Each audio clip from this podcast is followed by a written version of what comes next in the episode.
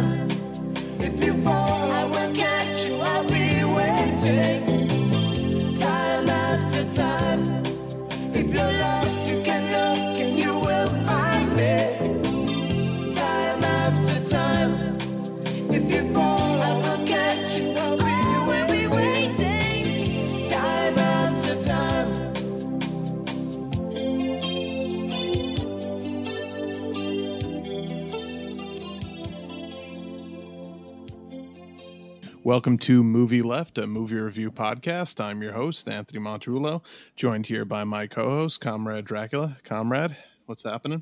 Oh, what it is, what it is. I uh, went to one of my favorite uh, restaurants near where I live here, and uh, there was there was like three people sitting right in the middle of the restaurant, and there was, wasn't anybody else there, and they were talking kind of unnecessarily loud for you know having no one else around, right? And they were talking about movies, and they they seemed pretty young, right? And one of them said they were talking about horror movies, and I kind of just overheard a little bit. And one of them said this this young woman goes, um, "You know, you can like make a horror movie without like targeting marginalized communities." And I was like, "What?" It- it- it- like, uh, okay, so I guess Get Out is canceled now because that was you know, uh, so And, and it also ignores like 90% of horror movies that are just like targeting like white suburban teens, you know, like all the fucking. Sl- right. It's just Well, a, weird, it's- what a weird it's- fucking it's- criticism of it's like the, the the person that didn't like the the the the, the it remake because the monster villain clown Pennywise made fun of the gay kid for being gay. It's like that's how I you mean, know the he's a child murderer and, and guy who eats, you know, children. Right. Yeah. So then, it, then it's like, well, if he kills the gay kid, is that homophobic, or is it if he doesn't kill the gay kid, is that homophobic? Because it's like not not equally represented on the screen with the rest of the kids that got killed. You know, it's Yeah, just so- one, it's just like like a dumb thing that someone just says as a knee jerk without really thinking it Wh- through. What are you the yeah? What are the morals of this this other dimensional being who's been on Earth for over a million years and Yeah, eats yeah, uh, children or- and preys or- on their fears to stay alive? or, or like us, there's a whole family in us that's being targeted to be killed because you know it's just it's like so we can't can't have black people in horror movies now like what so Yeah. it just made no sense and it just i just sat there thinking like oh my god this is like shit there, okay so there was like uh just another flip side of that there was a theater that was going to show uh, a you know legacy print of uh, Silence of the Lambs, and Mm. someone put up a big event page to uh, tell everyone to boycott the theater because they said that Silence of the Lambs is a transphobic film. Uh, and they, Come on, guys, I don't, I don't remember what the what happened with it, but it was just like, wait, what? So what? Okay, so first of all, like the the villain in that is actually uh, not trans, and for second, uh, what, what? So trans people can't be the be the villain in a horror movie now, like that. You, where where is the? yeah, that's it, that's beyond then? that's a beyond stupid. Right. You know it's a transphobic movie? Ace Ventura is a transphobic movie. Silence of the Lambs is a movie about a fucking psychopath who happens to also be a crossdresser. Like that's not the same thing as like well, it's about it's actually of kind psychopaths, but yeah, Well, yeah, well, yes, but you know what I mean. Like it, the the, the character they're referring to, it's actually transphobic to call that character trans because that character is not trans at all. So, Right. You know, Right. It, it's just Anyway, it's fucking stupid. It's, it's, you know whatever. It's one of those things where it's like you can't um you can't do you can't tell a, any story that includes anyone from a marginalized community without being then accused that you did something wrong, right? Like it's okay. well, so and only, also horror movies are just only going to be white people. Then all right, there we go. Yeah, great. So let's go back to the horror movies before the you know the, the 1970s. Every horror movie was about white people.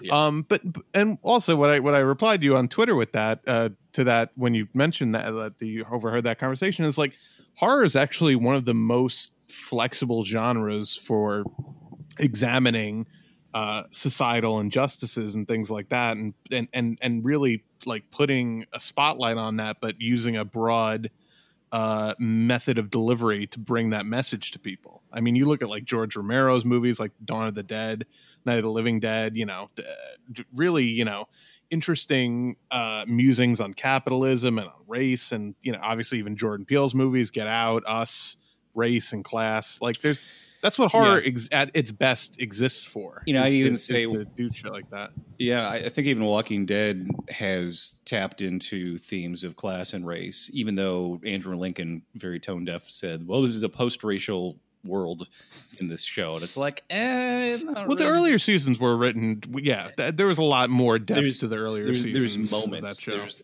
there's the moment where Tyrese is is telling Rick to to go figure out who killed his girlfriend, and he's like, "You're a cop." Figure it out. Like, there's definitely like a, a, a- an implication there, a racial implication, and a dynamic there where it's like, oh, we're on the same playing field now. Like, you're not. So, yeah, I, to, to say it's it's there's no, you know, that the writers of a show are not aware of racial dynamics and how that plays into the story and what they're trying to tell and everything is just ridiculous. So. Yeah. But anyway, that's not what we're here to talk about today. We, we are No. here to, today to talk about uh, a movie that uh, is not focused with uh, concerns of, of, of, you know, individuals on Earth necessarily, but uh, it is concerned with the survival of humankind. So, with that, today we are reviewing the 2014 Christopher Nolan film Interstellar.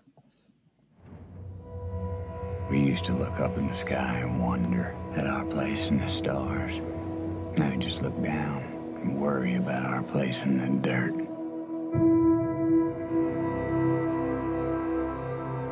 Go for main engine start. T minus 10. We must confront the reality that nothing in our solar system can help us. 9. I've got kids, Professor.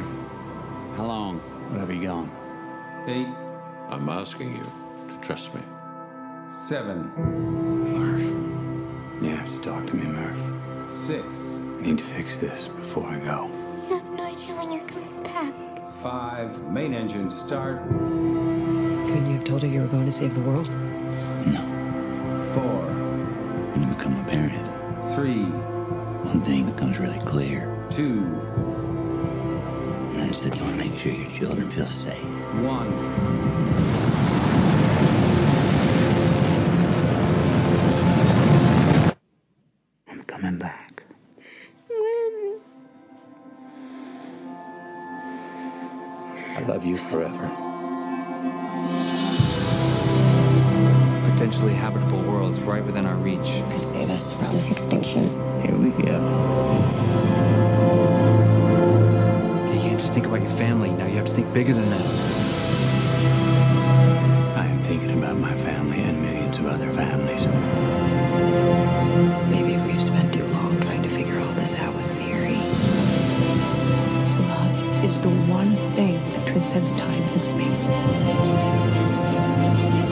Do not go gentle into that good night. Old age should burn and rave at close of day. Rage, rage against the dying of the light. I'm make it. Yes, you are.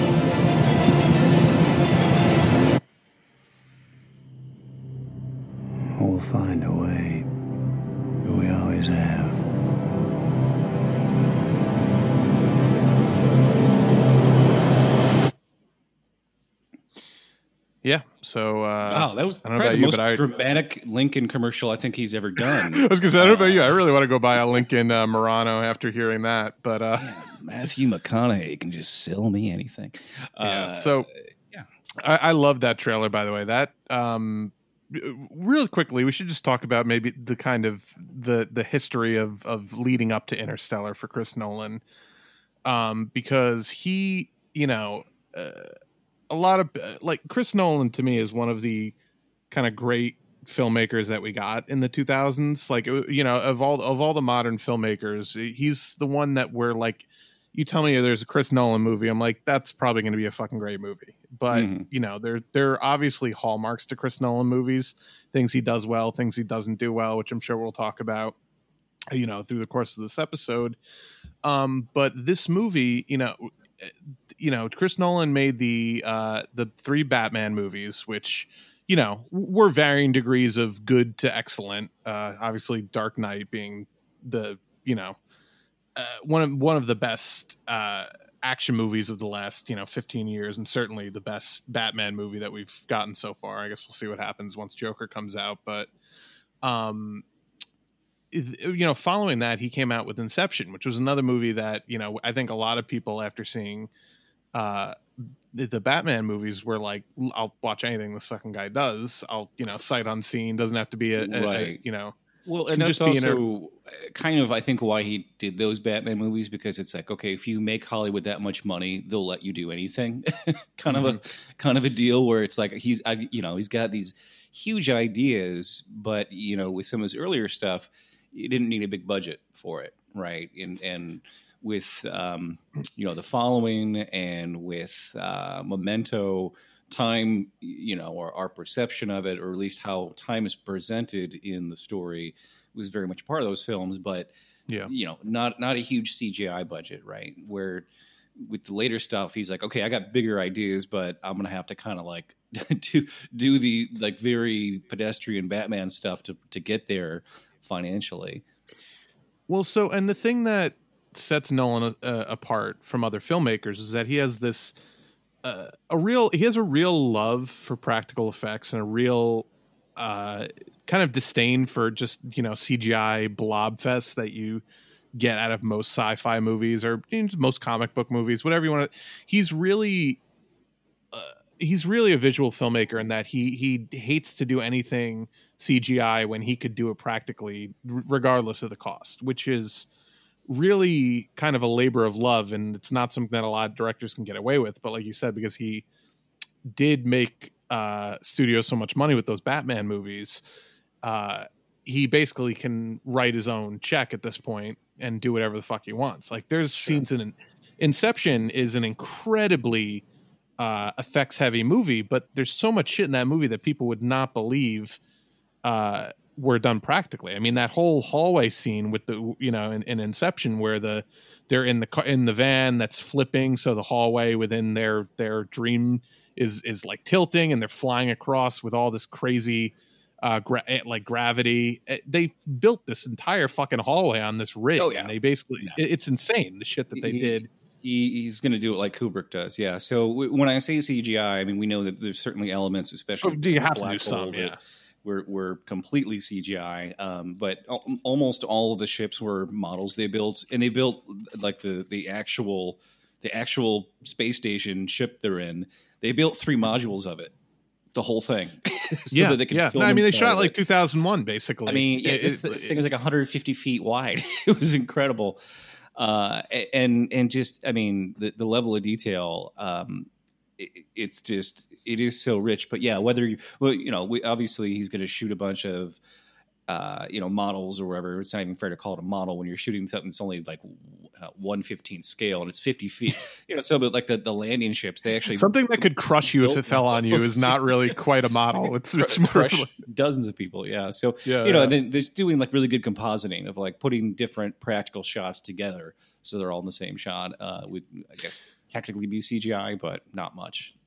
One of in the in one of the uh kind of behind the scenes videos you sent me i think it was the cin- cinematographer was like yeah chris would just shoot this movie in space if if we had the uh, budget to do that Like, Definitely. Well, I mean that doesn't always go as, as good as planned. I don't know if you how No, that would uh, not be a good idea. How terrible uh, James Cameron's production of The Abyss was, uh, trying to Oh, good actually God. shoot it in underwater uh, as a Yeah. nightmare. It was a total fucking mess. And Yeah, they ended Uh, up shooting it in a tank, I th- or in like a nuclear reactor because they couldn't. Like, it was just such a fucking fiasco. Yeah, no, it was nuts. correctly. And, Yeah. and there's like a whole documentary about what everything went wrong, and it was just like don't don't shoot movies underwater if like that's just don't do that as a director. Yeah, and ima- and imagine doing that, but you can't surface for air. You're just in space, and there's no fucking air, and there's no like.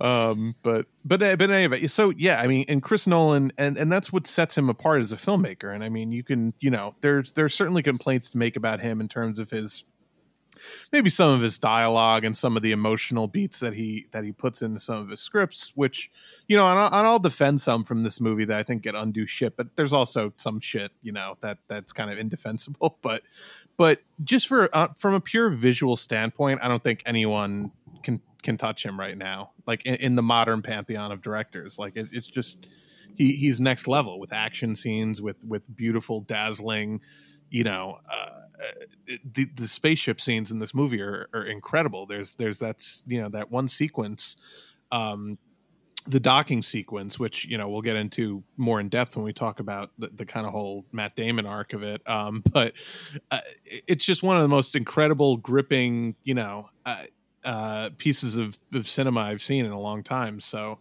that's that's Yeah, where there- nolan really stands out there was something really mesmerizing about that scene, uh, and I've I've tried to kind of figure it out, and it's it's something about just the the simplicity of how it's shot, right? How you know your your your camera is just basically locked in place for every single one of those shots, and you're just letting the thing that's moving in space, whether it's the you know the the ship coming in on one direction and the the other ship is spinning around and all the debris flying off of it and as you know one starts to sync up with it then all of a sudden like they're not moving and it's the the planet beneath them that's spinning around like crazy and just the the way they did all that uh it's just the phenomenal. physics of that scene are incredible and you know true to life from what from what we understand so well that's something else we should talk about uh, up top you know is the science of of this film and we're not uh we're not scientists. We're not space surgeons. You know we're not going to be able to describe to you in detail uh outside of what we've we've gleaned from kind of reading Hey, about it- the listen film, but- Newton, newton's third law. You gotta leave something behind. That's all you need to know. Um but yeah so you know they they did hire on uh a- a physicist kip thorne and his and he's a you know well-renowned physicist and his rule for coming on the movie was like look i'll do it but like no bullshit hollywood science. Like any anything that needs to be done needs to at least be theoretically possible. Um and you know I, I, that largely checks out. I mean the, kip thorne wrote a whole you know 250 page book about the science of interstellar where he details like the actual scientific concepts behind all of the big ideas and uh, celestial features from this movie uh, and it, it's you know the things we see in this movie the depiction of a black hole the depiction of a wormhole these things were done with a scientific literacy that you've never seen before on film. Like just just conceptually i think it blew people's minds and mine included. And i've I'm, i've always been a lover of all things space. Uh you know i don't pretend to be uh, well versed in it but i you know i'm always willing to like listen and learn about shit and i was like wow i never it never occurred to me that a wormhole would be a big fucking sphere because it's you know it's it's not we always think of everything two dimensionally and that's how our fiction so often kind of lazily portrays all of these things but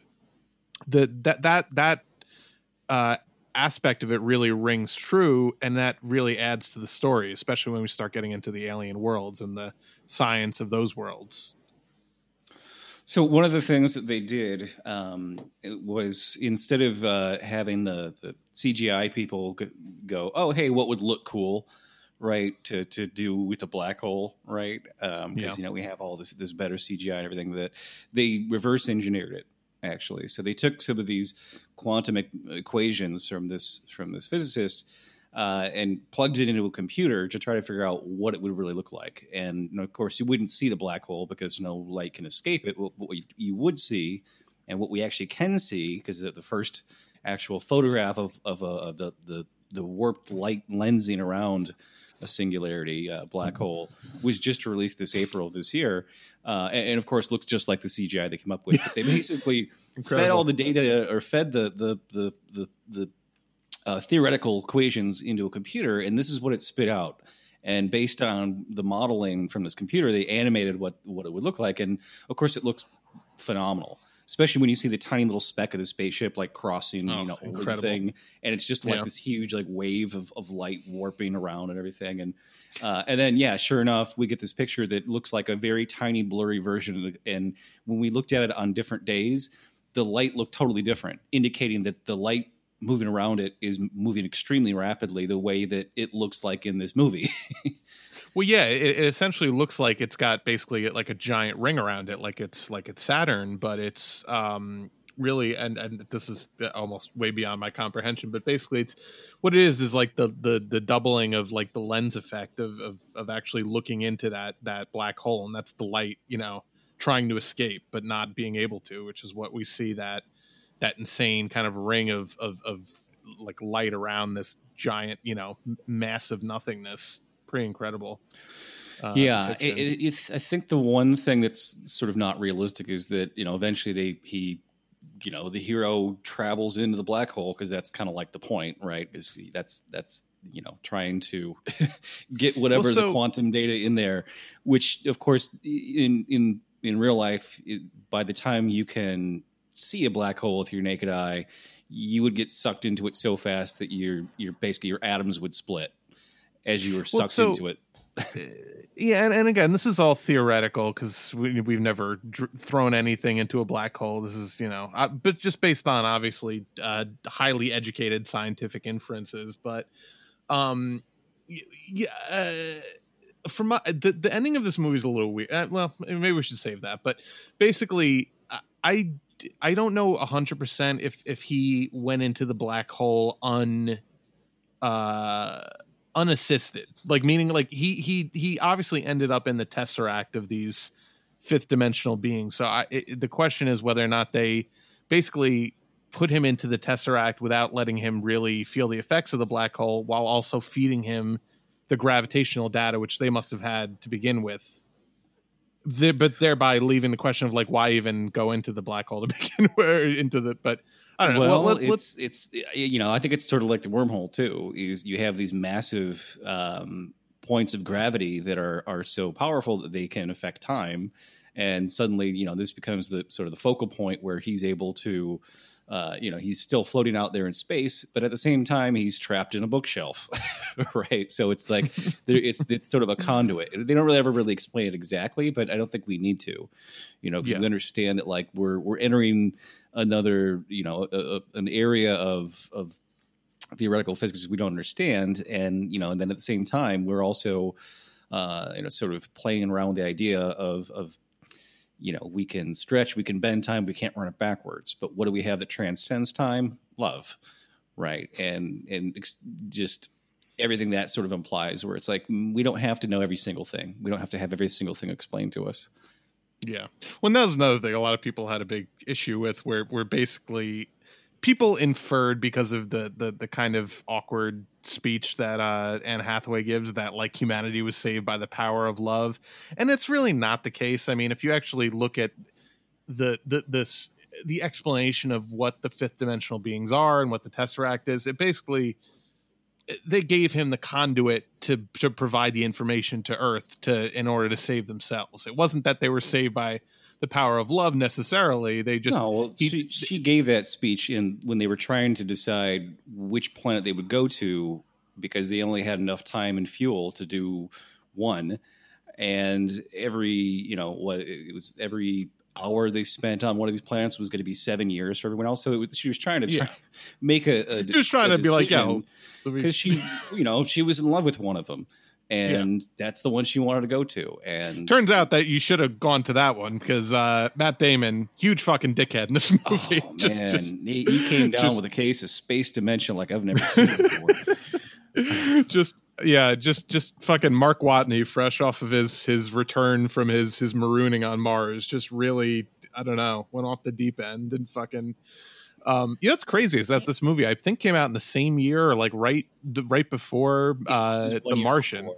Yeah. But yeah. it but it was So- pretty like on the Somebody heels. calculated how much money it cost to rescue Matt Damon in all the different movies he's had to be rescued. it was in like the trillions, trillions of dollars to save. Yeah. I mean, it's got to be incalculable when you factor that he's in another dimension or another galaxy, or yeah, that's another. You know, the the the whole dimensions versus. Well, so all right. Look, before we get too ahead of ourselves, let's let's kind of talk real quick about the Earth stuff before he actually ends up leaving uh, Earth, because that's the kind of backbone of why this movie is happening, even though it's maybe you know less interesting than the rest of the movie. I don't think the movie really gets going until they get into space, but um you know the whole idea is that humanity in in the semi distant future it's it's it's you know it's recognizable but it's clearly uh you know sometime into the future to the point where we've uh developed some additional technologies like you know the the tars robots which i guess were used in in in battle because at one point he yells at when you still think you're a marine pal when he's like being interrogated by uh yeah. by by Tars, which I thought was really goofy, but um, but you know, amusing. Uh, so you know that I, I think the movie kind of is at its weakest on Earth, just because Nolan. I don't think his his strong suit is necessarily uh one on one dialogue. You know, like eh, eh, which is not you know again that's also not George Lucas's strong suit, but he made up for it in other ways, and I think Nolan very much makes up for it in other ways in his films, but he he's I mean, you know I, I don't know if it's just a thing with British people where they're just not nearly as in touch emotionally. They're just a lot more stunted, you know. And I'm obviously I'm generalizing, but but you know what I mean. Like they're just, but they're mean, just a what- very what stuffy. They're very what, about, stuffy. what about Game of bunch. Thrones? What are you talking about? yeah, but it's written by all a bunch of fucking Yankees, though. Yeah, yeah, that's, that's too. We're still talking about a director here, though. We're talking about a director. Um, yeah, I mean, it's it's there's some scenes in the beginning where the the dialogue just kind of you know is is driving the story, so you know what's going on. Yeah, Um, well, it's just very it, it can it's very heavy handed. Some of the exposition in the opening, especially some of the um, uh, Third Rock from the Sun guys dialogue, uh, who is a great actor, and I can't remember his name, but uh, John Lithgow. John Lithgow. Yeah, a lot of Lithgow's dialogue is just really fucking like, guys, you really that could have used a second pass, like you know.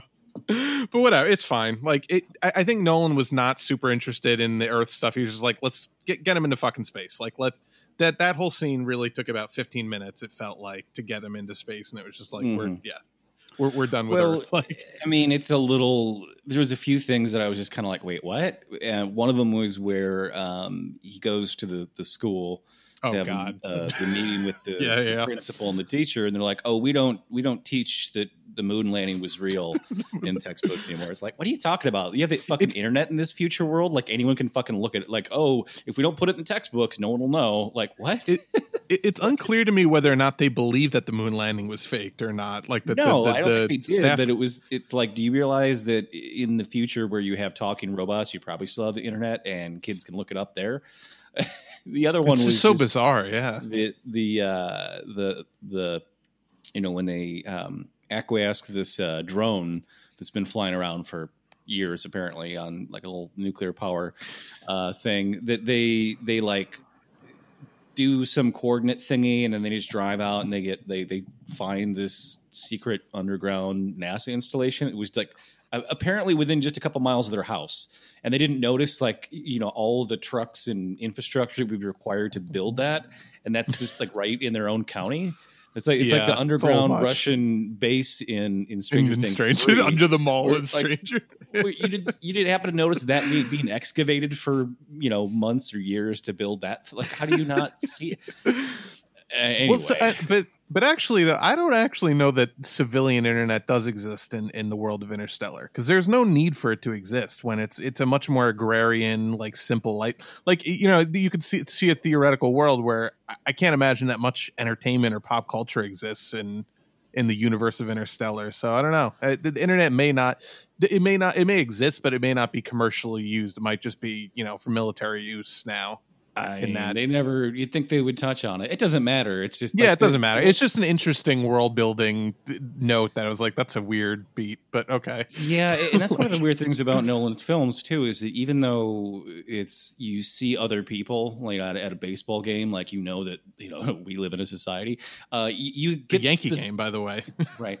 It feels very closed off from society. It's not like World War Z where it's like showing you things going on all over the world, or you know Spider Man where it's like here's the news up on the side of the building and everyone's watching it. And you feel like you, you feel connected to everyone and sort of meta aware of what's happening all over. And you never have that with his films. It's always very it's very subjective to the characters and what they're telling you about the world. Yeah. Which would work better if he was better at like personal interaction. If he was better at like emotional one-on-one story beats, but like his he create it's kind of the weird paradox of Nolan is that he creates these incredible uh worlds where like I want a whole movie about the backstory of in, in, of Inception and the technology behind it and how what what that is the effect of that is on society.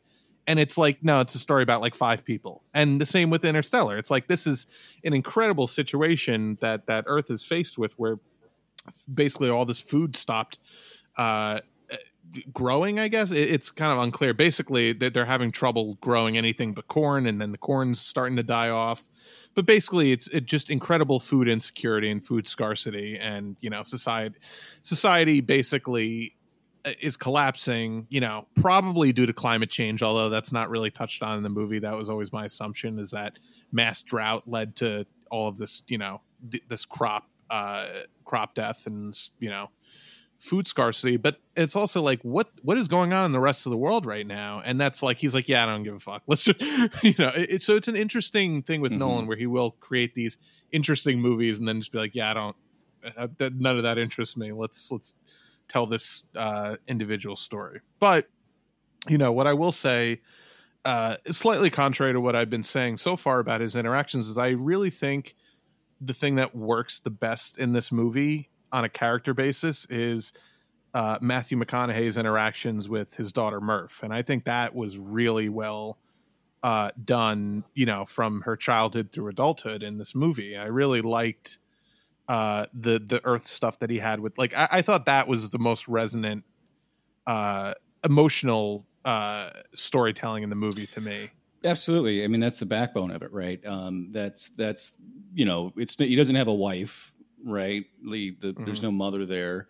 Um, you know, it, it's one of the things that Steven Spielberg always said he regretted about Close Encounters of the Third Kind is that he has the the, the guy leave his family behind. He's like at the biggest end. dick of all time to his pet to his family, right but it's like that's how that's how like, yeah, much you guys. this ons- yeah, that's how much it meant to him even if it was some kind of mind control thing that he just he was just like i've got to go do this right Yeah. and and that's what i love about that that's how they end it and steven spielberg's like oh i would never do that today I'm like that's because you're not a good director anymore steven uh, That's true. so you know in in in that that you know when he quotes that uh, Newton's third law, like, well, why do you why do you have to jettison the the thing to escape the gravity? And he's like, Newton's third law, you got to leave something behind. And every time they leave one of the planets, somebody gets killed, and they're leaving somebody behind each time too. And of course, when he first leaves Earth, he's leaving his daughter behind. So the the physics of how they have to, you know, jettison to get out, get out into space is, you know, sort of an allegory for leaving people behind that you may never see again, right? Or that you don't for the greater again. good of society too, like to save Well- the entire human race. He, you know, th- for the chance at saving the human race. Like, sure, of course, but she doesn't understand that, and he even says, Oh, like, course, I, yeah. I didn't want to tell her that because then she's going to worry every day that I'm not here. You know that she's Yeah. gonna she's gonna feel like the world's coming to an end at the same time as I'm not there for her, right? So you know, and and go, just going back to the theme of time, which is a big theme of of all the Nolan's films, uh, that that um, that separation between him and his daughter is what makes you have this heightened sense of, of fear and dread every second that goes by in this movie because you realize Exactly. it's an hour is seven years. So the whole time you're like, "Fuck, come on, hurry up, hurry up! You got to get back to your daughter while she's still, you know, young enough for you to to be with her." Um, And it's like that that scene.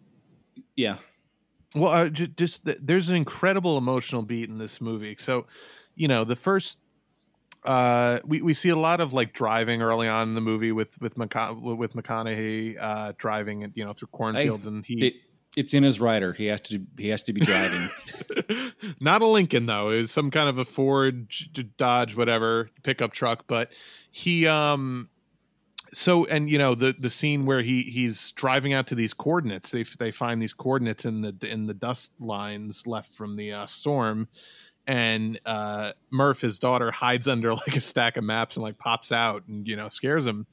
Um, and there's this amazing beat, like when he's after he says goodbye to her, and you know it's this really emotional, sad scene, and he's driving away, and Hans Zimmer's uh, score is swelling, and he kind of just does this real subtle little like looks under the pile of papers like to the right of him, and he just starts fucking like bawling, and it just cuts right from that to him in the spaceship taking Mhm. off, and I it's just such an incredible emotional beat, you know, it's like that that to me was like the height of the movie for in terms of that uh that that you know th- that story between the two characters although it, that there's another great moment later that i think gets unfairly maligned but i i, I think that that uh that was nolan really working against his his usual his usual weakness in in that interaction. And maybe that's No, because he I- I- I has a daughter Yeah, and, and we've seen so many going to space movies where it's like, oh, now they're at the station and now they're going up the thing to the top and now they're sitting there waiting for the count. It's like we don't need to see all that shit. Like the hit the hit the emotional beat and then fucking get your ass to Mars, right? so, Mhm. uh, I, I I did like that. I love that. Um, you know, during a lot of those tense scenes. Uh, I mean, that's not not necessarily dramatically tense scene. It's emotionally um, wrought scene, but yeah uh, the, the you mentioned Zimmer's score, which really is its own character in this film. Um, I feel like yeah borrowed very heavily from uh, some Philip Glass stuff, especially score from Koyaanisqatsi, in a Mm-hmm. few key moments, especially with like some of like the really big pipe organ stuff, uh, which you don't get as nearly as many pipe organ scores as you should have for as dramatic of a. I mean, everyone knows the Inception horns now, now, right?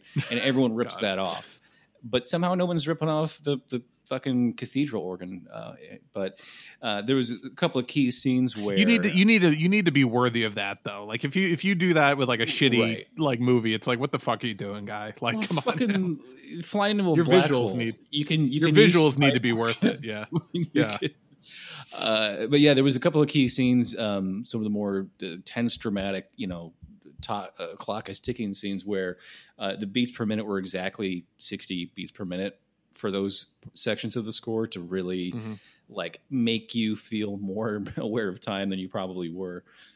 hmm Yeah, no, absolutely. Um, yeah, he yeah he he really did an incredible job with this, and I think he he tonally uh, was very inspired by Philip Glass for this entire score. Like, and it's not his typical, you know, scoring style because you look you look at a lot of the sh- uh, what he really kind of came on the map for, from what I knew him from, and from I think what a lot of people knew him from were, were like the early Pirates of the Caribbean uh, movies. He he did the scores for those, and that's could not be any further from the shit that he does for for Nolan's movies. So he's really I don't know if I would say diversified because like you said it is very heavily inspired by Philip Glass, but it really it really works for this movie. Uh, and I think it, it really just adds a whole nother dimension to the to the film and I don't think it would be nearly the same movie without that incredible anthemic score. Like that scene where I was talking about where he's in the in the car and he's, you know, bawling his eyes out and then it cuts right to him in the in the space uh in in in the ship, you know, taking off. It's just such an incredible rising score it, it- and everything about that scene is is incredible. Um and also likewise the scene where they're docking where the ship is like after uh, dickhead Matt Damon, you know, tries to tries to steal the space station, I guess, and blows it up. Uh, and then they, so they're trying to dock with this space station that's spinning wildly out of control, you know, rotating way too fast. The score in that scene is incredible. Like just just the the tension ratcheting, you know, for and it's only like a two three minute scene from the the part where they're you know actually trying to to dock with it, but it just it feels like fucking forever, and that's you know a real testament to his uh his score. Yeah. I mean this this is one of the scores that I will listen to by itself just for fun. Like, there's not many film scores that I'll sit on and be like, you know what, I want to listen start to finish to the, the score to, you know, to this movie or that movie. It's like, um, uh, Star Trek. True Wrath of Khan is one of them. Um, another one is uh, Under the Skin with Scarlett Johansson. That's one of the most terrifying, like horror sci-fi films. Uh, and the score to Honorary person of color, Scarlett Johansson. yeah. Um, yeah. She's a tree. She's a tree now. uh, but yeah, this is definitely this this score. I may have heard it before I saw the movie. It might have been one of those where it's like, "Hey, check out the score. It's fucking phenomenal," and, and then Yeah. went and saw the film with it. But uh, yeah, it it's it's definitely up there. And and I'm not a big Horner fan um, because I'm actually a much bigger Philip Glass fan, and I was kind of Mhm. like, "Eh, he borrowed a little bit." But uh, yeah, you, you you did mention that you've never seen Koyaanisqatsi, Godfrey. Show's film. Yeah. How did you graduate film school without ever having been forced to watch Koyana Squatsi? I went to two years of film school, so that's probably. But I also we Oh, didn't do a lot of like film. Th- well, I mean, we didn't do a ton of film theory. That was like more. We did more practical, like shooting and Mm. things like. But okay. you know, but no. Um, well, I, I went to an art film school, and it was like at least two different teachers tried showed us that, and it was, it's good. It's good. It's just you know, it's like it's kind of old, and it's it's it is what it is. Check it out Yeah. sometime though. Yeah, yeah, well. Um, but yeah, I mean Nolan. So and you know even the trailer, like the trailer that I, I that was my favorite of the of the trailers that I played. I, I went through them all because I remember this specific trailer was the first theatrical trailer that aired after like the teaser, which they they almost tell you nothing in the teaser. The first teaser Mhm. was like a bunch of old space footage, like you know Walter Cronkite and shit like that. So yeah, and it said from Chris Nolan. So I remember seeing that in theaters and being like, oh fuck, Chris Nolan in space, like you know, sign me up. That was like right after Inception. I think it was also right after like Dark Knight Rises or or whatever. But um, which was his weakest of the three, but still, you know, had a, had its own really good moments. I'm gonna have to disagree there because you put Anne Hathaway in anything, and I'm gonna like it ten percent more. So, uh, I know, but dude, that movie had some real good. Oh, let's send all the cops underground, like every single cop in the entire fucking G, G, GCPD, and crawls into a tunnel at the same time. I mean, Gee, this doesn't seem like a trap. Yeah, yeah. um, well, but but it- no, but and- you know, it had its own good moments. yeah. Anyway, but um but so and i remember sitting in theaters i didn't even remember what movie it was in front of and seeing this trailer and i was like this looks fucking incredible. Like that hans zimmer score that michael caine you know reading the do not go quietly into into the good night poem like just just an incredible ethereal uh selection of shots and and uh dialogue and it's like what is this fucking movie about? This movie looks incredible. So that's something that I'm that, that I remember just being like I have to see this immediately. Um, and you know it, it didn't it didn't fail to deliver. So that's uh, you know very few filmmakers can can really garner that reaction from I think when when you see like a trailer for something that you didn't know was coming out. You know, and that's something I, I also think that's kind of to me this was one of the last movies I remember where you didn't hear anything about it coming out and you didn't you did like it was just like you don't get that experience anymore because everything is fucking you know here's the teaser for the teaser trailer. The teaser trailer is dropping tomorrow. Here's the teaser for the like it's just so fucking overdone now because we're all extremely online and i and in 2014 like i wasn't on twitter uh, twitter yet. I like was barely on facebook. Like it's very it, it felt like the last of a kind of an analog era where you would just go to a theater and see a trailer and not have heard of the movie it was previewing and being like, "Holy shit, that looks fucking awesome!" Oh, I know. And You I, I go like to the miss theater time, now, actually. and every trailer they show before the movie at the theater, you've already You've seen it. watched online. Yeah, Uh-huh. it it's it's really kind of takes the fun out of it. But uh, yeah, I mean, it's it's it is what it is. But you um, Yeah, just you society, have like a like a setup of uh, the scenes that you wanted to go into in more in depth, or you just kind of spitballing. Well, uh, yeah, I just kind of wanted to jump around to kind of the stuff we we enjoyed. We Sure. could talk about, you know, maybe we we could talk about kind of each each planet. I think would be an interesting setup. So obviously, you know, the the movie is set up where uh he finds NASA in a in a in a bunker, and um, they tell him that like uh, there's a wormhole, you know, in our galaxy. It's he's basically like you know we we we, we found these habitable Oh, habitable planets right in our solar system. Right in our solar they- system, rather, they yeah. parked it right next to to Jupiter, uh, just like uh, the the uh, where pretty much everything takes place in 2010. I don't know if you ever saw that one. The the I haven't actually seen 2010. I've seen 2001, 2010, but 2010 is it's nothing like 2001. It's a much more conventional 80s kind of a thing, Uh-huh. but it actually holds up really well. Uh, I watched it a couple years ago for the first time in like maybe 20 years.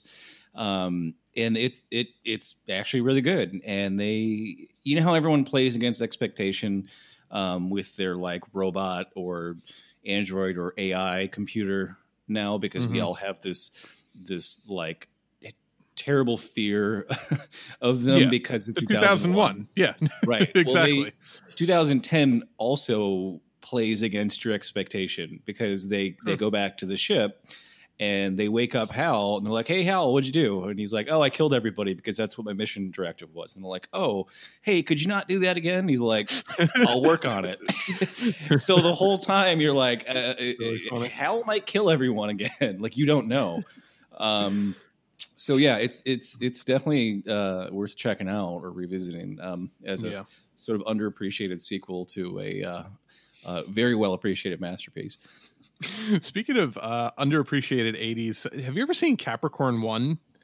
That's a fucking Um, weird ass No, with don't think I've OJ. that one. Oh yeah, no, I haven't seen it. you know, it, it, it's one of it's it's an OJ Simpson uh, masterpiece. Basically, it's about like the, NASA like fakes some uh, uh, Mars landing, and then like the the the the pilots from the Mars landing uh, are like they're trying to kill them, so they're on the run through the desert. It, it's a real weird fucking movie, but yeah, OJ plays one of the astronauts in it. It's a, it's Yeah. a real '80s shit fest, but I probably um, won't but- watch that one, but yeah, yeah, no, but, but um, yeah. So uh, you know, and so they they say, you know, well, th- yeah, there's this there's this wormhole in our in our solar system, uh, and and he's like, well, how the fuck did it get there? And basically, all they can answer is they put it there. They don't know who they is necessarily, but some intelligent beings put this there to help us continue human humankind because you know they must have known that our planet was dying and that we needed habitable hab, habitable i don't know why that word's so fucking hard right now. Habitable. habitable worlds. Fucking goddamn. Habitable worlds for, for the human race to live on. And they put this galaxy within our reach through this wormhole uh, that had i think they said up to 12 potential habitable planets. Um, and they sent a team they sent teams in uh, three teams i believe uh, to you know check these planets out. And uh, that's basically you know they haven't heard back from any of them. So they wanted to send another team up to kind of go into that galaxy so they can at least relay with that with the data that they were transmitting and figure out which shows the most promise and to go and rescue that astronaut and then potentially you know either restart you know he talks about plan a and plan b. Either hopefully they, their their idea is they need to figure out the gravitational equation that will let them lift this in massive spaceship into space and keep it running indefinitely and self-sustainingly. Um to, and to bring you know a good chunk of hum, uh, humankind with them um although all you see is white people from iowa so i'm not really sure what who actually got to go on that ship but that's a that's another question for another movie i guess um I mean, Christopher but- Nolan is British, so there's that. Yeah. um, Yeah. Right. And then, then the plan B was, of course, to bring a bunch of sperm and eggs and keep them on ice just- in case they yeah, you know, restart the human race basically Exactly. Um, so obviously, Plan A was was, was preferable because you could save you know mi- millions or billions of people, depending on how many people were left on the earth at that point, um, versus starting from scratch. So, um, but they never thought. But that's kind of the, one of the things that you find out later on is that uh, Michael Caine, who's one of the, I, I guess he was the director of NASA or you know one of their chief scientists, never thought he was going to be able to figure out the gravitational equation. So he really was just sending them up there for Plan B to begin with. Um, but you can't tell somebody that because that's super fucking bleak, and nobody would want to leave the family they knew if they knew they would absolutely never get a chance to see them again.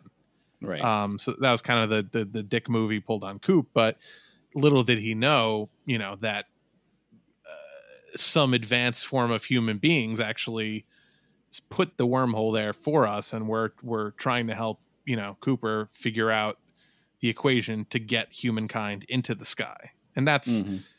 really a parallel. That's kind of the paradox of the film, potentially. I mean, it, it really depends on how you look at time travel in, in, in movies and, and paradoxes and whether or not it's a multiverse situation versus like a you know single timeline where you're affecting you know the butterfly effect versus uh etc that's the kind of confusing part to me but i think if you th- view it in terms of they are fifth dimensional beings so they're they're multi-dimensional beings so it's possible they're also uh from a different it's basically they're from the multiverse. They're from a different uh, dimension than we are. So well, that's what they, think at first. That's what they think at first. But you know, when it gets to the end, Matthew McConaughey basically says, "Oh, it was us. It was us, we're, but we're the ones that did this." But then, like, how would they survive if it's if it's on the same trajectory as Matt? Like, there's no way Matthew McConaughey like that there's no way humankind survives without the help of that future race or that future the future, that future race is, is us once we figured out how to do things with gravity that we didn't know how to do yet But, because like, gravity and time are always linked Yeah, but like, how would we have figured that out if we all died off before that? You know, like it's just a- unless Chicken they're the positing egg, that you like don't know. yeah, that's that's that's the the the parrot. That's the the biggest you know thing with time travel movies is. But that's why I think it's actually a lot neater of a bow to put on it if you say they are multidimensional beings. So they are actually from a parallel, uh, you know, uh, reality to ours, and they realize that you know in their in their timeline their species maybe didn't kill the planet and maybe figured out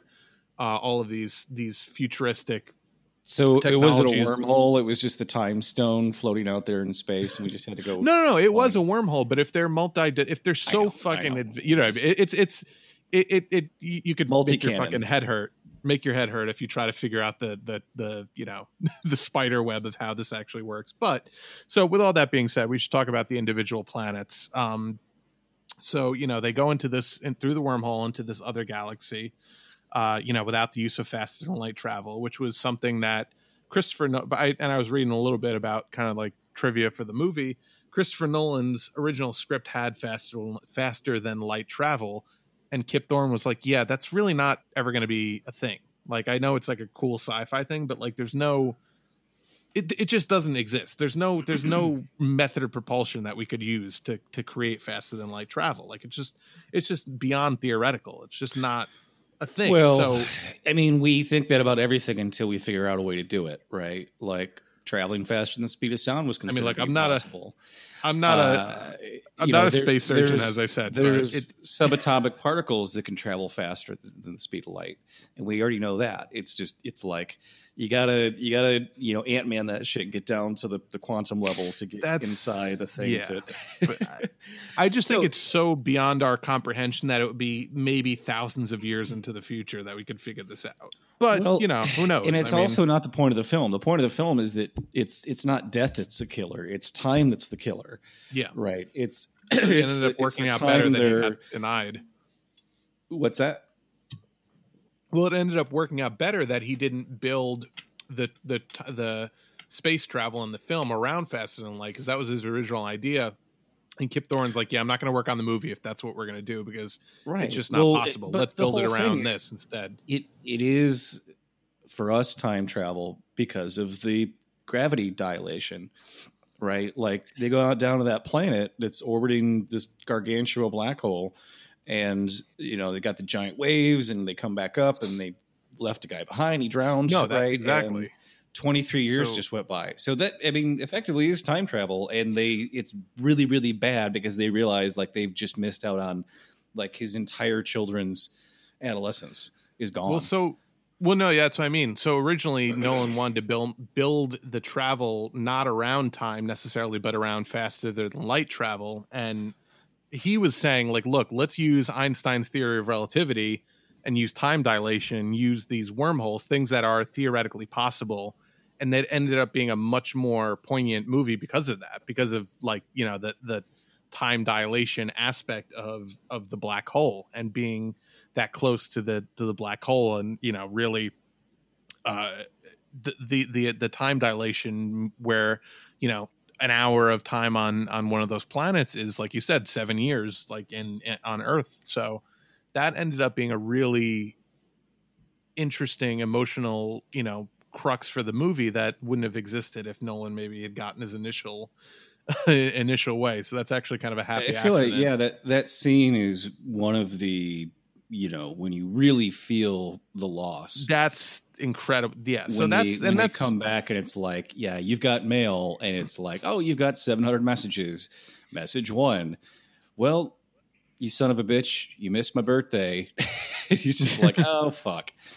and she's young still she's like still you know and yeah and then just to watch him sit there and watch her you know age 30 years you know in in, in the span of you know two minutes while he's watching all of these videos of her you know and it's just fucking heartbreaking and his you know his reaction so like uh so moving in that scene and that's and that's kind of like a thing that's become like a bit of a meme like him crying in that scene but it's actually a really fucking emotional scene so i you know i and i We're get just it too cynical. We're so fucking We are. It- cynical. it- we can't such appreciate fucking, you know- something for like the real emotion. Like you can't say anything. You know, Just your Anne imagine, Hathaway's like- speech talking about the power of love. People people mocked that too. It's like don't be so fucking cynical. Like don't be so fucking afraid of intimacy. All right, like just yeah have a real Yeah. moment. Let it let it affect you emotionally.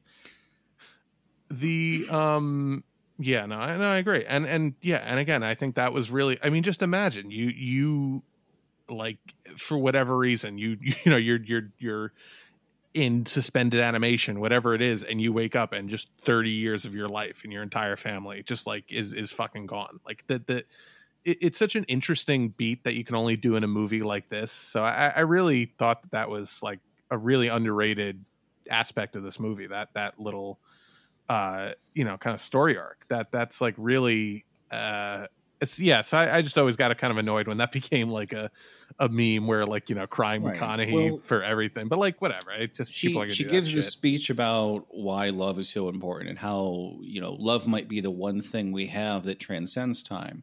And the whole time they're the, the movie you know is trying to make the point that we're we're you know we're fighting against time our whole lives. We're constantly trying to figure out ways to uh, to beat time right but time is constant or at least it's moving always in one direction at varying speeds Mhm.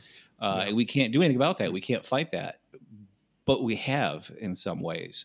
What we- the, the things we- we've done uh, to to ourselves, um, maybe extend our own lives a couple of years, right? But we've created immortality through things like language and music and architecture and films, right? Like we're so like everything we do is obsessed with the idea of beating time by trying to have a legacy that goes beyond our own lives right and, and that's really the you look at the very beginning of that the very first technology we created language linguistics like uh, we we we've been we haven't really evolved about 1 million years right like we've had the same fingers and arms and brains we're a little bit Yeah. taller now but you could take a, a person from a million years ago and Some of us they, they, they could do anything what's that I said some of us are I don't know about what happened to Ben Shapiro but yes I'm sorry Right. continue So we believe that spoken language goes back about 150,000 years.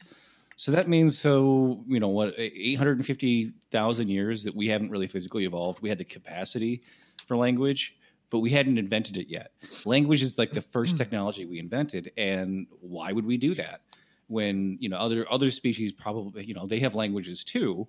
We don't know enough about other languages, species, dolphins, birds, to know really uh, if that has always been a thing they've had as part of their evolution, or if it was like a very sudden thing that they started to do. But we know it was very sudden with us because everything started to change after that, right? And there's a lot of theories about the origins of language. There, I was reading about this all day today. Uh, you know, why why is why was our vocalization uh, be, why did it become so complex all at once? You know, or over the course of we're talking maybe a couple thousand years, right? It's because it was a thing we invented. We created it out of nothingness, right? Like taking just the, the grunts and sh- screams and and yells and forming that into something that was much more complex was was a very deliberate thing that human beings did. Uh, and I feel like that's that's you know when you when you start to create stuff like that, it, it's it comes from I think awareness of time, right? That you can't beat time, that you're going to die, and you gotta you gotta do something more and leave a legacy there that will be there and defy the laws of time. Yeah, yeah, no, for sure. Um, so yeah, I fell down a rabbit hole today researching shit. So forgive me. I mean, we could get into an even deeper rabbit hole if we want to start talking about the origins of human, you know, civilization and things like that. I always, I always am like super fascinated by where we actually came from, like on a microbial level, and you know, the whole idea of like, you know, Mars at some point having sustained uh, some sort of life, and maybe if like some kind of microbial you know, oh, we know there's at least microbes out there still. Yeah. Well, Um, I, like I, I really like the concept of, and, and a lot of you know people have kind of made interesting arguments for how our the, the the building blocks of our civilization could have come from microbial, you know, leavings on asteroids that came from a once way more habit- habitable. I'm fucking fucking up that word today. Uh, Mars when it was, you know, I'm not saying they they were like an advanced civilization, but like just you know just the the building blocks of life which are present in Well, I you can, know I can tell you why the there's not life solar- on Mars anymore now.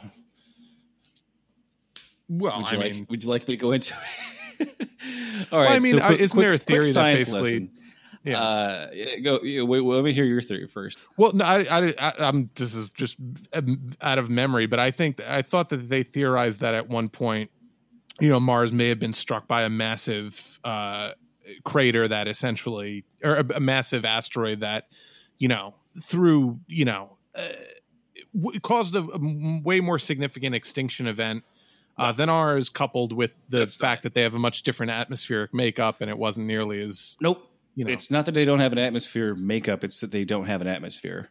And the reason they don't have an atmosphere on a planet that's only a little bit smaller than Earth is that uh, the solar winds blow it away, right, or blew it away. And why the solar winds blow it away? Because Mars has a very weak electromagnetic field around it, and the reason that is is because it has a solid core or close to a solid core.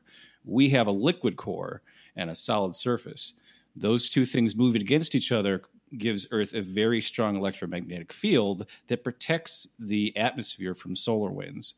And the reason why we have a molten core and a solid crust that are grinding against each other, making that electromagnetic field, is because we have a very large moon very close to us that's pulling on us. So that gravity of our moon is what gives us the stronger electromagnetic field that protects our atmosphere. If we didn't have such a big moon so close to us, there would not be life on this planet. Yeah. Good to know. Yeah, it's incredible how much it's incredible how much shit has to happen for how like much shit fucking has to be perfect to get here to get to this point where we have intelligent life we can have this conversation about all this shit so Well, and if- yeah just, just imagine if a, something hit our moon and blew the moon up we'd be fucked our atmosphere would be gone within a few months Didn't didn't that fucking moron? Didn't Elon Musk talk about like nuking the moon recently? And I, I don't remember exactly what in what. Or no, no, I'm sorry. They were talking about nuking Mars to try to terraform it. Uh, which, I, you know, I mean, I'm not again, I'm not a space surgeon, but I, I don't understand the the concept behind nuking the core. I guess maybe they're thinking like nuke the core to melt the frozen water i don't have any idea what they thought they were doing i have no in idea the it's- caps, the polar ice caps. To, it, it's it's fucking stupid. It's not gonna. Yeah, this, What- this what are you is gonna find? people don't understand is it's not just the temperature or the makeup of the atmosphere. It's it's like once you have no atmosphere, you can't just make one, right? Like it's it's a dead rock. I no, mean, we'd be living there's- in there's- terraformed like domes. Or, you know, we'd be living in biodomes. Like right. It, it just people do they haven't they're not like obsessed with uh, with uh, astronomy the way I am, uh, and they don't understand the relationship between uh, the electromagnetic field of a planet and protecting its atmosphere and the molten core uh, that is necessary to get that. And to get that molten core, you almost always have to have a, a large uh, secondary gravitational pull on that planet so that it's constantly, you know, pulling the, the, the crust a little bit faster than the center of the planet. So that's why we have tectonic shift, very very gradual. But yeah, it's because of the moon. It's because we have a great big fucking moon. And they think that our moon is actually used to be two moons that crashed into each other like three billion years ago. Hmm. That's Yeah. cool. I know. Isn't it great to learn all this shit on a podcast that's supposed to be about a movie? Well, you know, speaking of habitable worlds, I'm going to get this right without fucking up on the first first I don't think attempt it's, at it's one not going to happen. it's just it, I'm in my head about it now. So, you know, of the three planets to go to, they go to uh, I think Miller's planet first, which is the uh, water, Water world. World. not to be confused with the uh, Kevin Co- uh, Co- Kevin Costner classic uh, 1996 picture. But um, yeah, so they go to this planet um, that you know they haven't heard from from Miller, but they they they think it's promising. The data looks promising, uh, and they go there and they realize real quick. Well, yeah, there's water here, uh, and there seems to be some sort of atmosphere, but uh, it, it, you can't fucking sustain life here because the, I guess because of the gravitational effects of, was it because of of being so close to Gargantua that the waves were so insanely? That's It- what was- they they didn't say that in the movie, but I think that was uh, sort of implied that um, you know they get there and the water's like the entire ocean's only two feet deep. Like, how's that possible? They just st- yeah, they just stand and on it. then you see this mountain coming, and actually it's a wave that's you know 600 feet high, um, and and literally it's you know supposed to be a tidal wave because of the gravity of these black holes creating these massive massive waves on it. Uh, you'd think they would have like done some aerial recon and had would have seen that. That's the weird just thing, yeah. plopping down on there. like, all right, Like, gee, there's no land anywhere whatsoever. Hmm, this might not be. Like and I the know. water's only you know there's no like you, you wouldn't have like mapped It seems like the- you'd be able to see those waves from space. line. yeah you could probably see those see those waves from space um, or, or even when you're just maybe a couple miles up would have noticed a, a giant 600 foot long wave across the horizon Well, because theoretically, you know, if it's a gravitational effect on the planet, then those waves are just constantly going at some spot on the on the planet, you know, the planetary body. So right it is it is it's odd that yeah, but whatever. I mean, it's a movie, so but you know that but that was a cool, incredible visual. Uh, so obviously that planet wasn't wasn't up to snuff, and just being there and having to try to escape the the the tidal wave, they lost. Uh, uh, I think what was it, like thirty years, a very significant chunk of time. That was that was the 23 that was where the yeah that was where the the, the montage came right after that with um with Jessica Chastain you know being his adult daughter and his uh his uh not his father his father died but his uh the the uh, John Lithgow's character you know getting super old and all that shit so uh that was you know that was a, a really uh interesting scene. I really enjoyed. I enjoyed all the planets that they visited. You know, the the different. Any movie that's like we're gonna take you to a totally alien world, and it doesn't even have to have fucking aliens on it. Just this is a totally you know this is something you can't even conceive of. Like that's always.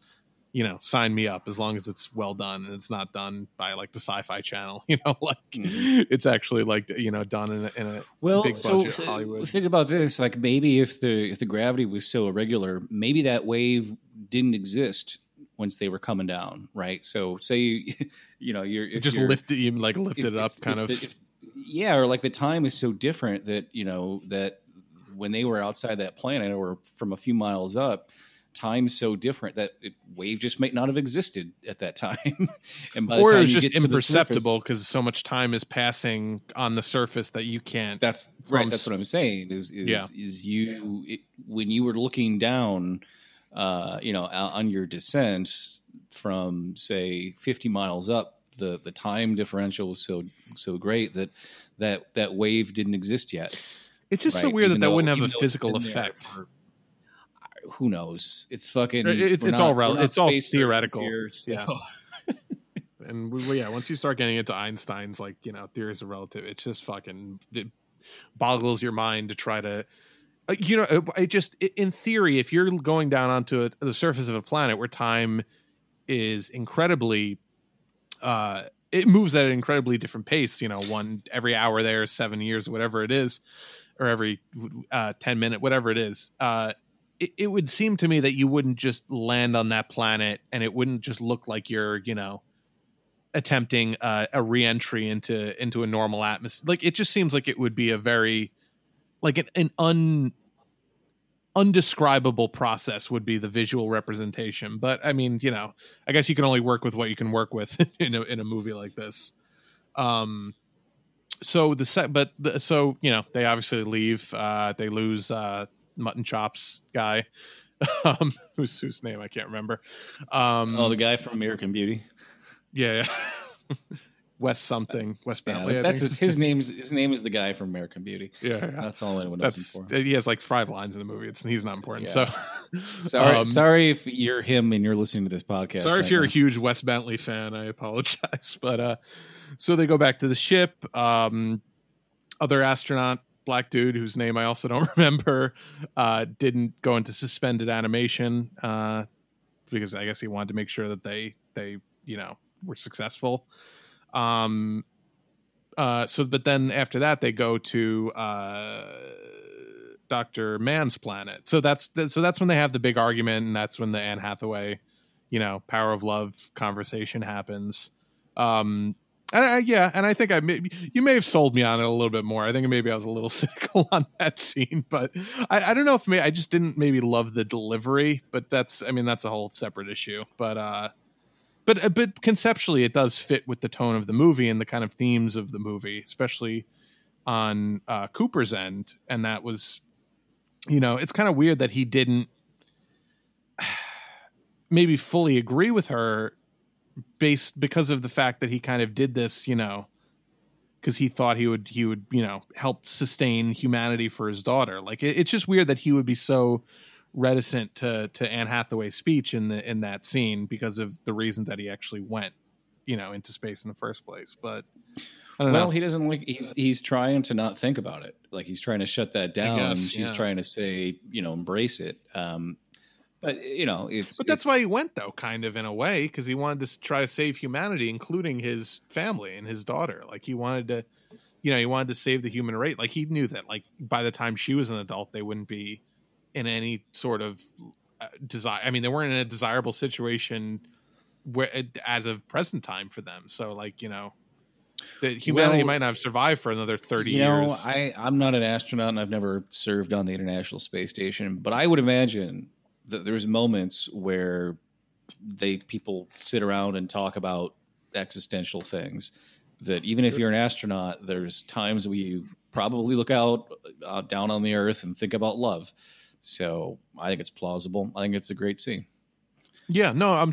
I just don't understand why he in that. se- It was just almost a weird character beat for him to be like, "Yeah, I don't care. We're gonna do the analytical thing." Like, and I get you. Like he, he's trying to ignore it, but that's also kind of the reason he's he in, went in the he's first in place. command and he's trying to do the right thing based on the data right Yeah. and she's saying well maybe there's something more than data maybe we- we've been looking at data too much right so you, you gotta you gotta figure out like some kind of conflict there between the Yeah. two of them uh just Yeah, I a d- movie.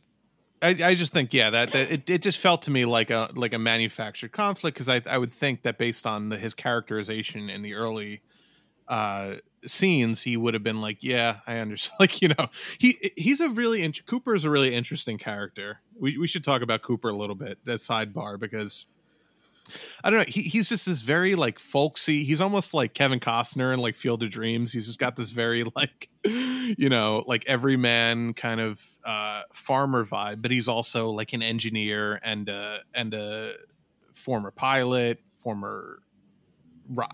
Did he actually pilot? Uh, they're very vague on like his his his history. Like basically, he had some kind of a crash that he was involved in. But was that space travel or was that just like Air Force? Like, Oh, eh it was space stuff because he he already flew for NASA, and they were like, "Well, you're going to Okay, do this so mission without NASA me," yeah. and he's like, "Yeah, we'll do it without you, but you're the best pilot we've ever seen before." Because of course, uh, because he's like the only yeah. pilot that's been in space before, basically. I don't know, whatever. I don't remember the details of it. I just, I remember I think it was, yeah, like, something like that. he he's the best there is. So you know, and then they proves it later on with the spinning the ship around to the dock to whatever. I mean, the robot did half that work anyway. I don't know if you noticed that, but Well, he uh, said, yeah, calculate the spin and like you know, like yeah, but but still, I mean, he had to, you know, it, was- it, it- he he had to do the dramatic work of like, uh, I'm, not, I'm not sure if we're gonna make it. But right. the the funny thing to me in that scene is that he says, "Hey, if I pass out, Tars take the wheel." Why don't you just let the computer take the wheel to begin with? If he can, Well, and then this, they like, showed a it precise way. the the robot had his little robot arm on the stick anyway. Robot was the one who was lining it up with the fucking whatever. It's just we're working together. You're a team. Who gives a shit? It's just you, you did it and it looked fucking cool. All right, that's oh, all. it looked cool as shit. It was the coolest scene in the movie. But it's just, what do you think about it? It's like, ah, you probably could have just let the robot do that and not, you know. No, But um, There's so many scenes in sci-fi films where they have robots and it's like the person humans are doing something dangerous and then gets killed and you're like, why don't you just have the fucking robot do that shit? Like why why did Yeah. Spock have to go into the fucking radiation room to, to you know to to get the mains back online uh, and gets his fucking face all burned up and killed when he could have just had a fucking robot do it?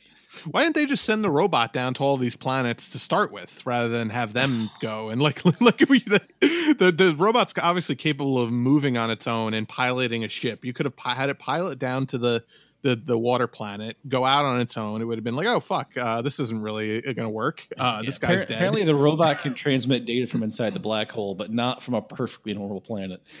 Anyway, whatever. whatever. But all right, so uh, they decide to not go to Edmund's planet, which was Doctor Brand, uh, Anne Hathaway's uh, partner, boyfriend, whatever. Uh, but it theoretically, his his planet showed like less promise.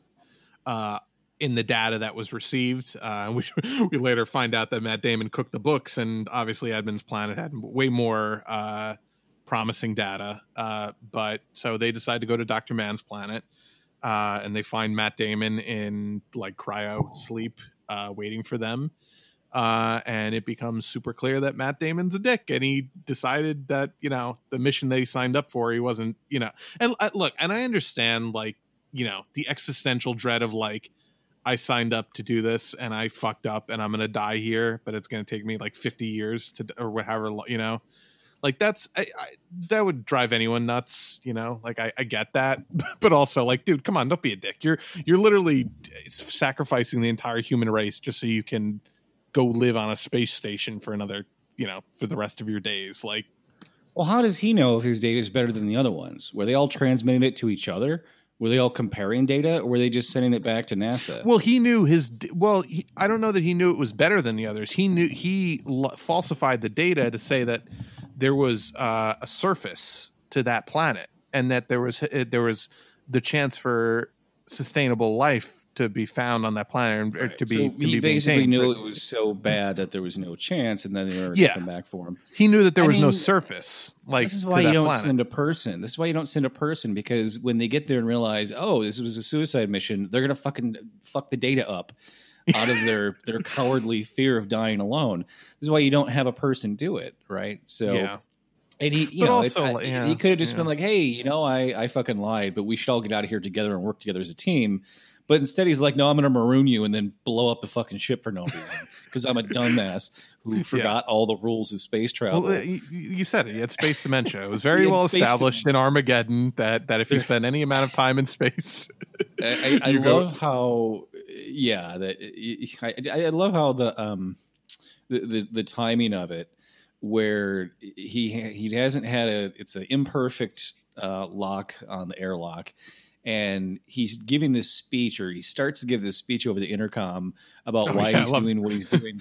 he's just like, there comes a moment when dead. yeah, he's gonna start pontificating, and then he just fucking blows himself. It was so I was great. like, oh, that's just how it goes. Is like like I appreciate the realism too in that scene of not having a noise when it exploded because it's in the vacuum of space and there's no sound in space. So like, right. Well, I- except just- for James Horner's soaring uh, horns and and uh, no, of course, organ. but like, there's no like, you know, there's no fucking goofy, you know. So I, I, I so that was that. um that was one of the things that that uh how it explodes the the ship as it gets torn away from the airlock it like the bottom blows out of it that was one of the things they they shot practically was uh, one of those uh uh, ships or a model of the ship exploding because they basically said there's you know there's so many random things to an explosion that we just can't like we it, it's so chaotic that we will never be able to CGI and have it look right. So we're going to have a practical ex- explosion for this thing that doesn't need it whatsoever. But they're like, nope, we're going to do it. We're just going to do it that way. Yeah, yeah, and it and it you know looks incredible as a result, and that's that's really where Nolan uh, stands above the pack when it comes to these movies. And I'll watch any fucking movie that you that Chris Nolan directs because he just has such a love for practical filmmaking, and he understands that it, it, movies just look better. Like you can look at. There's a reason that Star Wars from 1978 looks better than Star Wars from 1999. It's because you know, Star Wars from 1999, for all the other flaws of that script and everything else, it just looks like a fucking uh, computer generated cutscene mush of, you know, soft texture. It just looks Yeah, like I, shit. I can't even watch the Lord of the Rings movies because like the battle scenes Oh, where God. everything is CGI, It just, just- it looks, looks like so shit. fucking fake. And, and you and they because they didn't know how to do it. They didn't know how to do it yet, and they didn't realize that like you need to mix practical actors and then uh, add CGI people in between them because then the human eye can't distinguish which one's which because it sees enough real it's things. worth and the it knows fucking it's not. money. Yeah. Yeah, to- I- to- but I don't think that it necessarily was the money. It was just they didn't realize that it. You know, there, there's ways to do it where people can't tell the difference, and there's ways that you do it, and it's just nothing but uncanny valley. Well, I mean, but nowadays I think studios make the calculation when you, Jurassic Park franchise is a great example. Jurassic Park looks better than uh, the two Jurassic World sequels, you know, in, in by a landslide because they actually built a bunch of fucking T Rexes for that movie, and it looks incredible. The scene where it's like you know tearing apart the two cars is is one of the most incredible scenes in in cinema because it's just so much of it was done with an actual giant fucking T Rex animatronic, and you And- watch the And that Yeah. that scene is so iconic because there is not one note of music the entire sequence. You were just stuck Oh, in yeah, that fucking car with those kids getting crushed to death, and there's no music. All you hear is the rain and the fucking metal crunching and the Oh, fucking dude, that beat right before it breaks through the wind, it breaks through the the window for the first time, breaks through like the Oh. the ceiling where it's just like quiet and there's just like pff, like just incredible, incredible. It's a shame we don't have that Steven Spielberg around anymore. I know that was I, I, that might have been his kind of last. I'd have to look, but I think that might have been his last real hurrah. But uh, Uh, but no, List came after that. yeah, that's true. That Did it? not. It was right. It was early. No, it was the same year. though. Same year. That was he Is had it? like an incredible 1994. Yeah, Schindler's List and Jurassic Park. Um, and then I guess he just kind of spent himself after that. But but but you look at a movie like Jurassic World, and it's just the studios have set, figured out that like, hey, it's a lot cheaper for us to just CGI animate the the T Rex and the Indominus Rex and all these fucking things, and slap a brand on it that we know people love, and make five hundred million dollars. But there's no fucking soul. There's no like anima to those. And, and I, I actually, to some degree, like the two Jurassic World movies, but they're not. They're, I don't love them the way I love Jurassic. Like Jurassic Park is still like an incredible, you know, piece of uh, I watched uh, the- popcorn the- cinema. Like it's Yeah, I watched some interviews with uh, Chris Pratt from the last uh, press junket tour they did Mhm. for Jurassic World Two, whatever the fuck it was. Uh, and it's they they were they they just openly admitted like yeah the challenge for us as, as actors is to come up with a reason why this ever should get another sequel. they, were just, they were just like yeah this is terrible. Um, and, and, and the the last Jurassic World two, it, Mhm. like ninety percent of the film takes place inside a basement of a mansion. They they like yeah, fucking like some British guy's mansion. Yeah, they like get a bunch of the dinosaurs to go take them to an auction, and then the dinosaurs get loose, of course, and then like kill a bunch of rich people in this giant. I actually like, kind of like the politics of that movie. I got to be honest, even though it was Yeah, like kind no, of a shitty movie, the politics of it were pretty decent. It, it was it was good in that respect, yeah. But it's still it's kind of like the fucking tropical island, you know, it's fucking burnt to the ground. It was, it was basically Lost World. It was like was all sad. they did the the same fucking there. yeah, yeah. That got me. That got me. That fucking No, that was that with was great. scene. That was an evocative, you know, the same po. Yeah, but that's a whole, you know. The Brontosaurus is like, you don't have room for me. Come on! It was like the the fucking the, the Hulk couldn't fit in the elevator scene. You know, oh man. Um. so yeah, stairs. oh shit! All right, so uh, yeah, so so Matt Damon's a dick. Uh, he he you know blew himself up. Uh, but that was you know, and that again also cost him a ton of time. Um, so they, I, I just I don't understand what he like logically what he was trying to do. Like he's trying to get off the planet. I don't like what was his end game? Like, was he just going to hide in the space shuttle? Like, what's how's that different than hiding in Yeah, the hab on the planet? They're not going to leave him there and be like, "Oh, you lied about the data, so you're not allowed to come back with us." Like, of course they would have taken him with him. Like, why is he? He probably would have been court-martialed and like put in jail or whatever. But like, Oh. dude, that's your Yeah, but like, Whatever. why does he blow up blow up their ship and kill a person, steal another ship, and then he he's so driven tried to, murder Matthew McConaughey by hand on the pl- you Yeah, know. why? I don't understand what his space what dementia. was. You told you What- said it already. It's space dementia. It's Space it's, it's dementia. unexplained. It's unexplainable. The one the, the one thing that you can Uh. take away from Armageddon is that Michael Bay came up with the word space dementia. Uh, It- it's also in that line delivery too. And and the guy just looks at him. He goes, "He's got space dementia." Like the, the fucking you know. like I don't It's super serious line dementia delivery. is a thing that takes years to to come on to as an onset. Like you, Yeah. you dementia is when your brain shrinks gradually over time. I don't think you can you decide to run for president anyway. yeah, there you go. It's, it's a practically a requirement nowadays. yeah, seems seems to be. Um, yeah. So uh, so you know they they but they dock with and and so I, I'm a little fuzzy on the details from there. So that's so then we eventually get to the point where I guess Matthew McConaughey figures that he could send the data from the black hole back if he sends TARS into it. Uh, I, I, it, refresh my memory on because the, the the actual scene where that where they decide to send Brand, you know, on a slingshot around the the, the singularity, but then he goes into the into the black hole to get the data they need. Like, how does that? I, I forget how that exactly is decided by. well, by- so my my take on the whole sequence was it was something that that Coop discussed with Tars, the robot, um, without Anne Hathaway's knowledge, right? And Yeah. it was originally the plan was to send maybe Tars in, and they they knew that, but they didn't know exactly when they were going to do it. But now they're you know the the ship's blown up and it was losing altitude and starting to fall into the planet's gravity, and they had to waste a bunch of fuel trying to dock with it and then pull the, the entire ship out of the gravity there. And that was why you know Tars said, you know, you don't even don't even try wasting the fuel.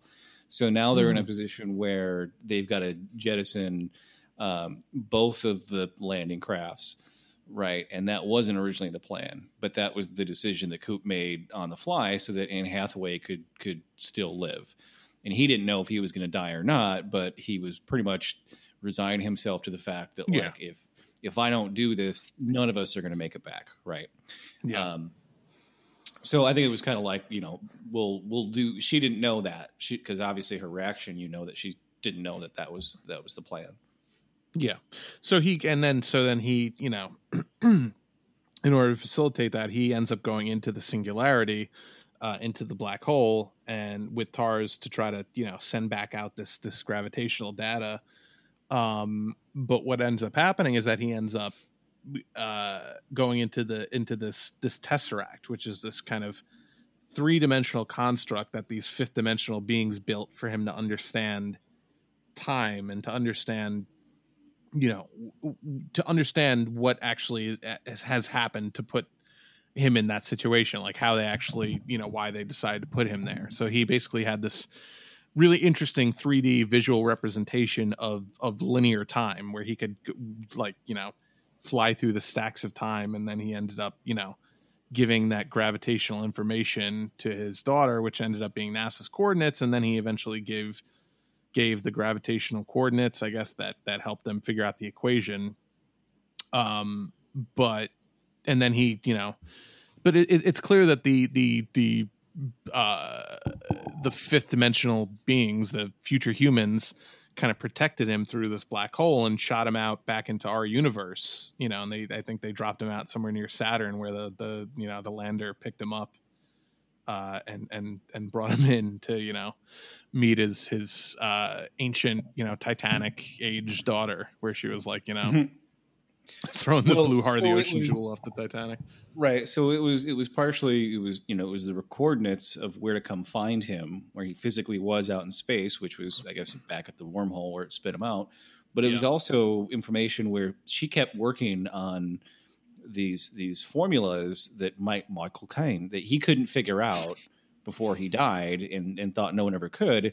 And she's the one that eventually figures out how to beat gravity, how to how to lift things.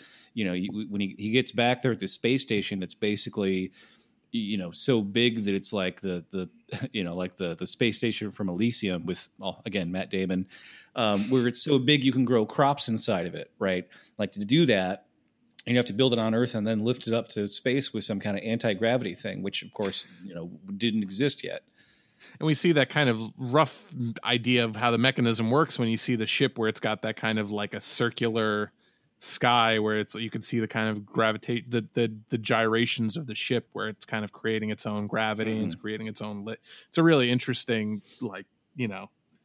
I, it's weird that we don't I don't think we do we see the outside of that craft? Because that must have been an immense craft like i don't think we even see the but it's, outside of the it's craft. based on um, back in the 70s there was a lot of people doing illustrations and designs for like what a civilization that really lived in space all the time would have to be. And you have to have something that was so big that you grow food on it. So it was like i remember seeing this back when i was a kid of just people's illustrations um, especially on like like you ever like look at old sci-fi novels and some of like the artwork for the covers of those books? Yeah just other, i love them yeah. um books don't always yeah, match up to the artwork but yeah uh, it's just like a like a giant tube in space, right? And Yeah. it's so big that you've got it's you know like the curve of the Earth, but like on the inside curve instead of the outside curve. Um, and then you've got farm fields and everything, and of course you get the scene where the kid hits the baseball and it goes straight up and it like breaks through someone's window on the other side of the, of the that's right? Uh, so yeah, I mean she's the one that figured out how to do all that, and that's what Yeah. basically saves humanity with his Um, equations that he get that he gets from going through the the, the black hole. I think. Exactly, and and it's just great because you you know it's like oh I'm the hero, and he gets back and like oh you named a space station after me, and they're like nope we named it after your daughter, and wait till you find out why. Uh, so Yep. yeah, I, I liked how it kind of you know he he was the one that left her behind, right? To Mhm. to go save humanity, and he gets back, and it turns out that you know she's sort of left him behind because she's gone on to actually do the thing that saved humanity Save And all of humanity. his his you know his whole thing was almost not necessary i mean it was because he had to get the data that gave her the information to do whatever but uh, and then it's also the chicken or the egg of like the, the you know uh, future humans made this all happen to in order to give her that data through him to save humanity. So it's like at least that's that's what they they sort of leave you Theoretically. with. Yeah, yeah, and you know, it's. I mean, I like all of that. I like all of that. It, it still feels like maybe there's there's like one thing missing out of all of it. Like you wanted to see a, just one more kind of element. Uh, you know, like what's There's so many things that you'd wanna- gone. Is like the Earth totally Yeah. dead now, and like we're just in these these things now. Like what? that's the shit that I'm like, yeah, Nolan's like, yeah, I don't really care, like whatever, like just you know, that's the part. I'm like, no, but what? d- tell us. I don't even care if it's hokey expository dialogue. I just want to know, like, what what what do you conceive of, like the yeah, Exactly. like, Like, show us a little bit more of the world. I don't. I mean, or even just what does the Earth look like from orbit? Like, is it fucking brown? Like, is the like what does it look Yeah. like? Like, you know, like, but instead they end you with this this this setup like oh Anne Hathaway's lonely off in another planet somewhere we got to go rescue her it's like okay so there was this is there a sequel coming no of course not like what what is what a weird way But, to well, end the so, but- movie the interesting thing with that scene is that she's just basically out on that planet without any kind of spacesuit. So it's like this is clearly a, a habitable habitable planet. I, that, that's my last attempt. I can do it. Just yeah, it's give it up, clearly not it's clearly a habitable. it's Yeah. clearly a habitable planet. Um, so I guess maybe the idea is also like kind of a hit him from both sides. Like humanity will continue on the space station, but also maybe Anne Hathaway and and Coop are going to try to restart civilization on this planet. Like you Right. know, I don't know because Edmunds is dead. Obviously, by the time Well, she gets there, that's implied. And, and it's also sort of like, well, he's the hero. He's got to have a new adventure, right? You can't just leave him like, okay, now what do I do? well, he's also a relic of the time where, yeah, like that just doesn't exist for Right. humanity anymore. Like you know, a- we don't need farmers like you anymore, right? Yeah. So and we don't need you know pilot. We don't need like uh, adventurers and like you know explorers like him either. Like that's you know they're just sustaining life on this craft and yeah. So he is like a relic of this other you know. So it's interesting. And it, well, what's great about it too is that it was it's his daughter that tells him to go do it. She's like, Yeah. you know, you're, I, I've come to peace with what you did to me, you know, Mhm. leaving me behind. But there's someone else who you've sort of left behind now, and you need to go to her. You know, Yeah. so it's it's it's his daughter telling him to go do this that, that makes it feel that gives it that purpose. You know, I mean, you wouldn't want to see Anne Hathaway marooned anyway, right? But it's still like he doesn't he doesn't know, um, you know, where she is, and and basically like they're, they're still in the same timeline. I mean, they're I mean they're all in the same timeline, but it's like he's the But they're still the same age. They didn't yeah, roughly. Right. So they would they would basically, you know, all this time didn't know where either one of them were. Um and I mean I, I would imagine they get spit out of the wormhole at the same time or or you know, in different places at the Theoretically, same time. that planet doesn't have as much of a time dilation as as the other two because she seemed to you know be roughly the same age, and it was implied that that was occurring at the same time that he took off from his craft. So Yeah. you know, Well, Um, if they no live one ever makes a sequel. I, I don't think he will make a sequel because it's not Batman. But uh, I, I would actually like to see a sequel to this movie because there's a lot of like aspects of it that that are unexplored. But um, but you I- know, I, don't know if it would work. I don't know. I mean, there's more of a story to tell there. I mean, I, I think so, This, this, uh, we were talking about it last week. How um, you know, sci-fi movies lately aren't really sci-fi. It's kind of just like, hey, here's what NASA is doing in 20 years that they should have been doing, you know, already. Uh, and Yeah, here's a little adventure. Like it's it's it's all based very close to what our technology is already, uh, just with more infrastructure already up there in orbit. Um, and there's not really a whole lot of sci-fi. In fact, this is this is was much closer to a real science fiction film uh, in getting the science part correct, uh, and also you know sort of jumping ahead in time. It's like, oh wait, here's here's the here's the the, the really higher tech we don't have, and and it showing how we got there, and then like what what new kinds of adventures can we ha- do with with this tech, with a society that's still pretty much who we are now. Yeah, no, absolutely. Um, so yeah, I mean, it's a shame. I don't think we'll ever get one because Nolan's really not that kind of a director. I mean, he obviously did it for Batman movies, but you just kind of have to. But you know, it's not really his. He, he, I think he likes creating in new, like you know, unique IP and not not building on stuff like that.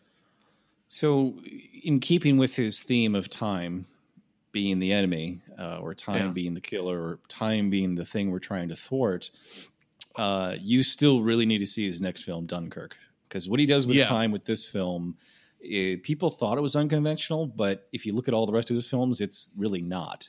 It's just that people didn't quite understand it. I think, um, and I won't I won't spoil it, but it's it's actually very similar to this, almost. Um, Do the Nazis win? Spoiler alert! yeah, no, no, No, I, they I just I- they kill Hitler way earlier uh, than it happened in real life. No, but it's basically like you you he, he's he's always doing something with time or with reality in relation to time that is unconventional. Uh, at least with all his films that aren't Batman. But uh, you know, with this, it's really just you know, trying to understand all of it is is kind of a puzzle anyway. Just the like the logistics of what they're doing, even if they're explaining it with expository. This thing I, I love is where they have to explain what they're doing while they're already on the mission. Like they didn't fucking know any of this shit before they launched. I know. like really, you got to get out the paper plate and fold it and stick the pen through it. Uh, You're fucking astronauts, and you were doing this really scene again. Seriously, Yep. um, yeah. So that that always kind of irks me, but whatever.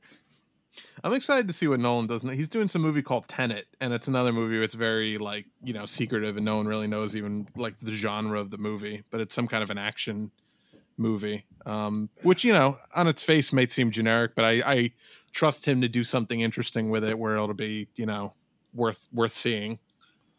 He's not Uh, just well, to make a you- boring spy, you know. if if you pitched uh, Dunkirk, it's like oh the the um oh, it's British a war movie. like Yeah, but it's not even a war movie. It's like British troops are trying to evacuate from a beach after the Nazis like basically cornered them and are about to kill them.